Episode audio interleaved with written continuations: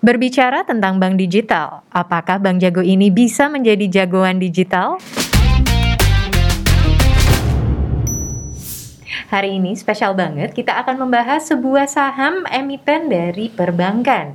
Walaupun saham bank ini masih tergolong kecil, tapi ternyata harga sahamnya meroket terus. Bahkan membuat pemilik dari perusahaan ini menjadi salah satu orang terkaya di Indonesia. Dan tentunya membuat investor dari saham ini juga menjadi cuan. Mas Dharma dari tim research Mirai Aset Sekuritas Indonesia telah memilih saham dengan kode ARTO yang akan kita bahas menjadi super stock kali ini. Halo Mas Dharma. Halo Mbak Alia, halo sahabat Mirai Aset semua. Nah, boleh diceritain nih, kenapa sih Mas Dharma memilih saham dengan kode ARTO yang menjadi super stock kali ini? Ya, jadi saham ARTO atau ARTO ini memang menarik karena pertama kalau kita lihat dari segi results di kuartal per, kedua uh, tahun 2021 itu memang improvementnya cukup signifikan dibandingkan dengan kuartal pertama di tahun 2021 kemarin gitu kan. Terus kemudian yang kedua kita juga melihat bahwa ekosistem yang dimiliki terutama ekosistem digital yang dimiliki oleh Bank Jago ini juga sangat menarik untuk diperhatikan Mbak Al gitu. Oke, berarti nanti untuk ekosistem kita bahas ya. Betul, betul. Sebelum kita membahas ekosistem yang dimiliki oleh Bank Jago ini, sebenarnya kita penasaran nih, sejak bulan Juli kemarin ada rally dari bank-bank digital atau calon bank digital nih. Sedangkan bank-bank konvensional ini justru terlihat terus melemah harga sahamnya. Ada tren apa sih? Jadi memang kalau misalkan kita lihat daripada uh, tren yang ada belakangan ini, kita kan kelihat bahwa harga-harga bank-bank buku 4 atau bank-bank konvensional besar lainnya itu kan sudah tergolong cukup uh, mahal ya. Oke. Okay. Kalau kita relatifkan dengan harga-harga bank-bank buku uh, 2 ataupun 3. Nah, sekedar uh, untuk diketahui, Bank Arto ini kan uh, ada di buku 3 ya. Oke. Okay. Gitu. Nah, kemudian uh, pada awalnya kan Bank Arto ini juga harganya relatif lebih murah daripada dibandingkan dengan bank-bank buku empat lainnya gitu kan seperti BBRI, BBCA dan lain-lainnya. Tapi kemudian uh, mungkin bisa dibilang bahwa pada saat itu investor melihat bahwa uh, bank-bank buku dua ataupun buku tiga ini menjadi salah satu opsi uh, untuk investasi juga gitu kan untuk uh, diversifikasi daripada bank-bank uh, buku empat lainnya itu yang pertama. Terus kemudian yang kedua kan sebagaimana kita juga tahu bahwa belakangan ini kan juga banyak rencana rencana-rencana daripada perusahaan-perusahaan digital atau unicorn seperti uh, Gojek terus kemudian juga ada Bukalapak yang baru melandai di bursa kemarin. Mm-hmm. Itu kan juga uh, akan melandai di bursa gitu kan. Nah, artinya apa? Mungkin ini uh, investor melihat hal-hal ini sebagai hal-hal yang menarik gitu untuk diperhatikan okay. bahwa ternyata ekosistem digital di Indonesia ternyata juga bisa melandai di bursa dan mungkin ke depannya juga akan lebih terus berkembang lagi gitu. Oke, jadi ada potensi dari perkembangan ekosistem digital ya. Betul. Nah, kemudian terkait dengan Bank Jago ini sendiri juga yang seperti kita tahu juga kan dia uh, mungkin nanti kita bisa bahas lebih lanjut ya. Kan ada juga afiliasi dengan uh, Gojek gitu kan. Mm -hmm. hmm. Berbicara tentang bank digital, sebenarnya layanan digital seperti internet banking, m-banking ini kan sudah ada cukup lama ya, lebih dari sekitar tujuh tahun. Tapi sekarang apa sih sebenarnya menjadi spotlight of the trend dari bank digital sekarang ini? Iya, yeah. jadi memang kalau kita ngomongin digital banking ya, Mbak Alia ya. Jadi memang dari dulu eh, bank-bank besar lainnya seperti BRI dan lain-lain itu juga uh, sudah memiliki aplikasi mobile bankingnya mereka gitu kan apalagi yang kita tahu juga BCA dan uh, Mandiri juga punya hal-hal itu semua gitu kan dan uh, kalau kita lihat daripada mobile bankingnya mereka sekarang juga udah mulai bertransformasi ke ranah digital banking juga gitu kan dengan Mandiri misalnya contohnya punya Livin 2.0 mm-hmm. uh, atau Brimo uh, yang dimiliki oleh BRI, BRI ya? betul atau Blue yang dimiliki dengan BCA, BCA. gitu kan mm-hmm. tapi relasinya sebenarnya apa kalau misalkan kita ngelihat daripada Arto ini gitu kan mm-hmm. atau Bang Jago nah kalau kita uh, ngomongin bank digital atau digital ekosistem di Indonesia, pastinya kan yang paling beneficial adalah uh, seberapa banyak afiliasi ataupun uh, kerjasama-kerjasama yang bisa ditawarkan daripada bank digital ini gitu kan. Nah mungkin kenapa menjadi spotlight uh, bank Jago ini karena uh, yang seperti kita tahu bahwa bank Jago ini juga kan uh, diakuisisi juga oleh anak perusahaannya Gojek gitu kan yaitu GoPay. Iya, jadi bisa diasumsikan dengan kepemilikan uh, GoPay terhadap uh, Bank Jago ini juga ke depannya uh, platform Gojek atau super app-nya Gojek itu juga bisa mendapatkan uh, benefit juga untuk Bank Jagonya dengan apa? Dengan kerjasama-kerjasama lebih lanjut uh, antara platform uh, aplikasi digital Bank Jago dan juga platform uh, super app si Gojek ya. Gojek betul. Menariknya nih ya, saham Bank Jago ini sudah rally berkali-kali lipat di tahun 2020 awal kemarin nih padahal harganya masih di 400-an. Tapi kemarin penutupan di awal Agustus ini sempat ke 16 ribu ya. Jadi udah naik ribuan persen nih Mak. Sebenarnya apa sih yang membuat saham ini begitu diminati sehingga harganya nih hanya setengahnya harga saham BCA? Iya, jadi yang pertama tadi itu ya, karena di tahun 2020 itu kan uh, memang Bank Jago ini diakuisisi oleh PT Dompet Karya Anak Bangsa atau GoPay gitu kan. Nah, GoPay ini apa? GoPay itu kan uh, adalah salah satu anak perusahaan daripada Gojek. Nah, dengan bertambahnya ekosistem digital yang dimiliki oleh Gojek dengan adanya Tokopedia dan kemudian kalau misalkan kita relasikan juga dengan uh, Bank Jago, artinya in general uh, ekosistem digital daripada Bank Jago beserta dengan GoPay, beserta dengan Gojek dan juga Tokopedia itu uh, artinya ada improvement di sini ke depannya gitu kan. Ke depannya artinya akan ada lebih banyak kolaborasi lagi antara hmm. uh, Gojek, Tokopedia, kemudian juga Bank Arto.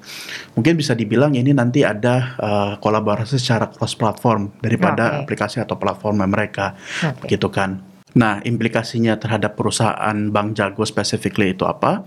Artinya dengan adanya uh, kolaborasi cross platform ini, mereka bisa mendistribusikan kredit lebih cepat, terutama untuk segmen UMKM. Dan mungkin yang menarik juga ke depannya kita bisa melihat bahwa sistem credit scoring uh, berbasis artificial intelligence yang akan dikembangkan oleh Bank Jago ini juga mungkin uh, bisa lebih cepat gitu karena dengan adanya data yang dimiliki oleh Gojek dan Tokopedia itu kan kita tahu uh, sangat luas ya gitu. Oke, jadi kalau aku boleh summary ini kita bisa melihat adanya growth dari potential user customers, Betul. potential growth dari income ya kan dan juga potential growth dari data yang bisa digunakan untuk perkembangan ekosistem digital tersebut ya. Betul, khususnya nanti mungkin ke, terkait dengan data itu untuk credit scoring yang berbasis artificial intelligence. Oke. Sebenarnya banyak nih pertanyaan dari sahabat Mirai Aset yang penasaran sebenarnya valuasi seperti apa sih yang digunakan dalam melihat nilai perusahaan seperti sektor-sektor tech ataupun bank digital seperti ini. Iya, jadi kalau kita ngomongin Bank Arto specifically ya, biasanya kan atau kita ngomongin bank dulu deh. Kalau bank itu kan biasanya kita memakai rasio price to book ratio gitu kan. Yeah. Di mana kalau kita lihat uh, bank-bank besar itu ada di kisaran sekitar di bawah tiga setengah tiga setengah kali, okay. gitu kan. Nah kemudian apabila kita implementasikan valuasi ini ke Bank Arto, itu mm -hmm. kan uh, nilai valuasinya sudah lebih tinggi daripada uh, bank-bank uh, besar lainnya gitu. Okay. Nah oleh karena itu terkait dengan uh, memvaluasi perusahaan-perusahaan tech, mungkin sekarang ini juga uh, lagi dicari ya valuasi apa yang paling tepat gitu kan okay. untuk uh, memvaluasi perusahaan-perusahaan tech ataupun di bank-bank digital uh, seperti yang sekarang lagi marak gitu. Mm -hmm. uh, sekarang ini yang kita pakai di dalam uh, market terutama untuk analis uh, untuk memvaluasi perusahaan-perusahaan tech ada macam-macam. Mungkin yang bisa lebih common itu price to uh, GMV atau okay. gross merchandise value itu okay. untuk perusahaan tech atau kemudian juga uh, price to gross profit. Ekosistem digital merupakan competitive strength dari bank-bank digital. Nah, seperti apa ekosistem digital yang dimiliki oleh Bank Jago ini? Iya, tadi kan kita sudah sempat cerita sedikit ya mengenai ekosistem digital daripada Bank Jago ini. Jadi memang yang pertama karena ada kepemilikan daripada GoPay di dalam uh, Bank Jago ini, artinya juga ada kolaborasi antara uh, Bank Jago dan juga uh, Gojek in general gitu kan. Terus kemudian dengan adanya juga Tokopedia uh, yang merger dengan Gojek itu artinya ada kolaborasi juga. Nah implikasinya apa? Implikasinya adalah yang pertama artinya banyak uh, potensi untuk mendapatkan poten uh, nasabah-nasabah baru gitu kan di dalam uh, perbankannya mereka Nah, nasabah-nasabah ini ke depannya juga akan menyalurkan dana pihak ketiga Betul. kepada bank, gitu kan? Artinya mungkin ke depannya depositonya di dalam perbankannya juga akan naik, gitu kan? Nah, kedua dengan adanya kolaborasi daripada Bank Jago dan juga uh, ekosistem digitalnya, itu nanti ke depannya juga kita bisa melihat potensi bahwa Bank Jago ini juga akan bisa menyalurkan kredit lebih banyak lagi, terutama untuk uh, sektor UMKM gitu. Nah, sektor UMKM ini kalau misalkan kita lihat daripada uh, industrinya atau industri perbankan itu sudah uh, mencakup sebesar 20% daripada jumlah total loan outstanding gitu kan. Dan kalau kita lihat daripada kenaikan trennya itu juga trennya juga uh, naik gitu. Kemudian yang ketiga nih, mungkin yang belum sempat kita bahas gitu. Jadi memang kalau kita lihat dari ekosistem digitalnya, Bank Jago ini juga punya kerjasama dengan Bibit gitu. Nah Bibit ini adalah salah satu platform investasi yang ada di Indonesia yang bentuknya digital gitu. Nah kolaborasinya seperti apa antara Bank Jago dan juga Bibit? Nah uh, jadi memang di dalam platform investasi Bibit itu nasabah bisa langsung menggunakan rekening daripada Bank Jago di dalam uh, melaksanakan uh, transaksi ataupun investasi di dalam platform bibit ini gitu. Jadi memang convenient sekali ya kalau misalkan kita lihat. Dan ini memang ke depannya juga bisa kita lihat bahwa adanya potensi untuk uh, Bank Jago menambahkan uh, customernya atau nasabahnya gitu. Apalagi terutama yang uh, masih muda gitu kan yang tertarik dengan investasi dan sebagainya gitu berbicara tentang Bank Jago, tentunya kita berbicara berbagai potensi digital dari multiple platforms nih. Tapi bagaimana sih sebenarnya kinerja laporan keuangan dari Bank Jago ini? Ya, jadi mungkin bisa kita bahas sedikit ya tentang uh, performanya di kuartal kedua tahun 2021 kemarin ya. Nah, uh, jadi di sini kita bisa melihat uh, beberapa highlights daripada performa Bank Jago di kuartal kedua tahun 2021 ya. Jadi memang kalau kita lihat dari net interest income-nya secara kuartalan itu kita melihat ada improvement sebesar 175% gitu kan. Jadi di kuartal kedua tahun 2021 net interest income itu ada di level 102 uh, eh, miliar dan kemudian kalau kita lihat daripada uh, kuartal pertama tahun 2021 itu ada di 37 miliar gitu. Nah, kemudian kalau misalkan kita lihat uh, secara kumulatif uh, semesteran di semester pertama 2021 net interest income-nya itu ada di 139,1 uh, miliar gitu dibandingkan dengan tahun sebelumnya ada di 52 miliar. Nah, artinya secara tahunan atau year on year itu ada kenaikan sebesar 168% gitu. Nah, uh, kita juga bisa melihat dari segi bottom line-nya walaupun uh, masih bisa dikategorikan negatif gitu ya dari uh, pada bottom line-nya ini, kita melihat net profit daripada Bank Jago ini di kuartal kedua tahun 2021 itu sudah improve secara signifikan gitu. Karena kita lihat bahwa di 2021 kuartal 2 itu ada di minus 8,6 uh, miliar uh, net loss-nya. Kemudian dibandingkan dengan di kuartal pertama tahun 2021 itu net loss-nya ada jauh di uh, minus 38,1 miliar.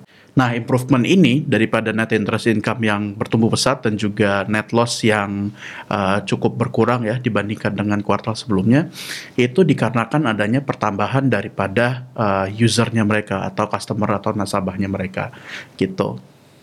Nah, kalau kita lihat dari segi balance sheet-nya, juga kita melihat pertumbuhan gitu. Kalau di segi loan-nya, itu ada pertumbuhan sebesar 68% secara kuartalan di kuartal 2 tahun 2021 dan kemudian dari segi depositnya itu kita bisa melihat uh, improvement juga sebesar 80% dibandingkan dengan kuartal sebelumnya di tahun 2021 di uh, first Q gitu. Cukup naik signifikan ya dari Betul. first kuartal ke second ini ya. Mm -mm. Nah ini juga kita bisa kalau kita lihat alasannya Mbak Alia. Jadi memang kemarin itu ada uh, raising capital daripada Bank Jago sebesar 7 triliun gitu. Jadi artinya ada ada uh, access liquidity di sini gitu. Nah, dari 7 triliun ini yang dari raising capital itu uh, digunakan oleh Bank Jago sebagai placement ke Bank Indonesia juga gitu. Nah, kemudian kalau kita lihat dari segi net interest margin dan juga cost of fund-nya nih. Jadi memang kalau kita lihat dari segi net interest margin-nya ada uh, pengurangan ya dibandingkan dengan kuartal pertama tahun 2021. Di tahun 2021 kuartal kedua itu uh, net interest marginnya menjadi empat setengah persen. Tadinya ada di 7,7 persen, gitu kan. Nah ini penyebabnya apa? Penyebabnya adalah adanya uh, kenaikan daripada uh, low yield earning asset, gitu, yang disebabkan oleh uh, capital rising yang tadi menyebabkan excess liquidity tadi, gitu. Namun kalau kita lihat dari segi uh, cost of fund ya, cost of fund sebesar 3,7 persen dibandingkan dengan tahun sebelumnya di 4 persen, gitu optimisme akan growth stories dari digital perbankan ini kan sangat cantik banget ya. Hmm. Tapi sebagai investor yang namanya investasi kan ada risikonya. Nah, sebaiknya kita mengantisipasi apa nih? Iya, memang kalau kita lihat daripada tadi kita ngomongin uh, tentang potensinya itu sangat uh, banyak sekali gitu ya. Tapi memang harus kita lihat beberapa indikasi-indikasi yang harus kita cermati juga terkait dengan resikonya gitu. Nah, pertama memang kalau kita lihat dari secara uh, industri perbankan uh, kemampuan daripada digital atau ekosistem digital daripada perbankan ini kan juga terus dikembangkan ya, ya. oleh uh, bank-bank besar lainnya ya. gitu Mbak Al. Jadi memang kalau kita lihat daripada uh, aplikasinya sendiri, digital banking app-nya itu juga terus dikembangkan kan. Banyak fitur-fitur yang uh, juga terus ditambahkan. Contohnya ada fitur uh, untuk mengelola keuangan pribadi gitu okay. kan. Terus kemudian juga ada fitur tambahan tambahan-tambahan lainnya di samping dengan fitur-fitur uh, yang sudah uh, umum. Exist, ya? Betul gitu. Terus kemudian dilihat dari uh, open open banking API-nya mm-hmm. itu kan sekarang kan banyak yang digandakan oleh bank kan uh, open banking API ya itu juga terus dikembangkan nah open banking API ini sih biasanya digunakan uh, untuk berkolaborasi dengan platform-platform digital lainnya gitu okay. kan nah dengan adanya open banking API yang terus dikembangkan ini, bank-bank besar juga sudah punya ini gitu loh. Jadi contohnya apabila uh, fitur seperti pay later gitu kan di dalam platform e-commerce contohnya. Nah, mm-hmm. bank-bank besar juga sudah punya ini. Nah, artinya apa? Artinya Bank Jago juga harus mempunyai fitur-fitur yang unik juga gitu di dalam aplikasi digitalnya mereka gitu kan. Nah, mungkin ini juga bisa menjadi salah satu uh, persaingan gitu ya. Oh, okay. uh, fitur-fitur yang ditawarkan oleh bank-bank besar ini terhadap Bank Jago gitu. Dan inilah pertanyaan yang selalu dinantikan oleh sahabat Mirai Aset. Bagaimana rekomendasi untuk saham Bank Jago ini, Mak? Ya, jadi memang kalau kita dari Mirai Aset sendiri tidak punya rating untuk Bank Jago ini ya.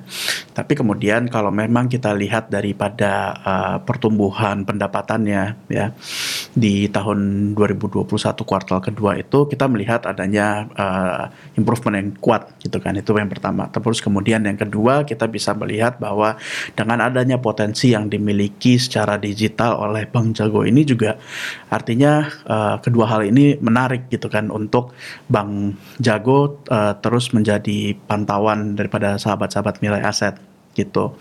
Nah, tapi di sisi lain kita juga harus mengingat bahwa ada beberapa hal-hal yang perlu kita perhatikan juga ke depannya gitu kan. Nah, yang pertama terkait dengan eksekusinya okay. gitu. Jadi eksekusinya bagaimana nih kira-kira Bank Jago untuk menarik nasabah gitu kan ke depannya apakah akan bertambah uh, nasabah-nasabahnya, kemudian juga loan disbursementnya akan bertambah juga atau tidak, gitu kan. Okay. Terus kemudian yang kedua, yang kedua itu juga kita bisa melihat karena adanya eh, bank-bank uh, lain terutama yang bank-bank besar yang sudah mengembangkan juga ekosistem digital mereka untuk menjadi lebih besar lagi. Uh-uh. Ini bagaimana Bank Jago uh, menanggapi itu? Oke, okay, gitu kan? competitionnya ya Betul. berarti. Jadi okay. apa competitive advantage yang akan ditawarkan oleh Bank Jago gitu kan.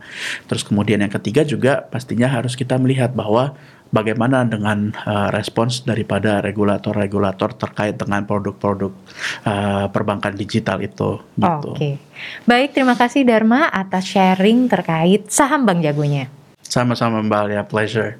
Nah, sahabat Mirai Aset, semoga semakin pede dan semakin ahli dalam mengatur strategi investasi dan memilih saham-saham yang cuan di portofolio kalian.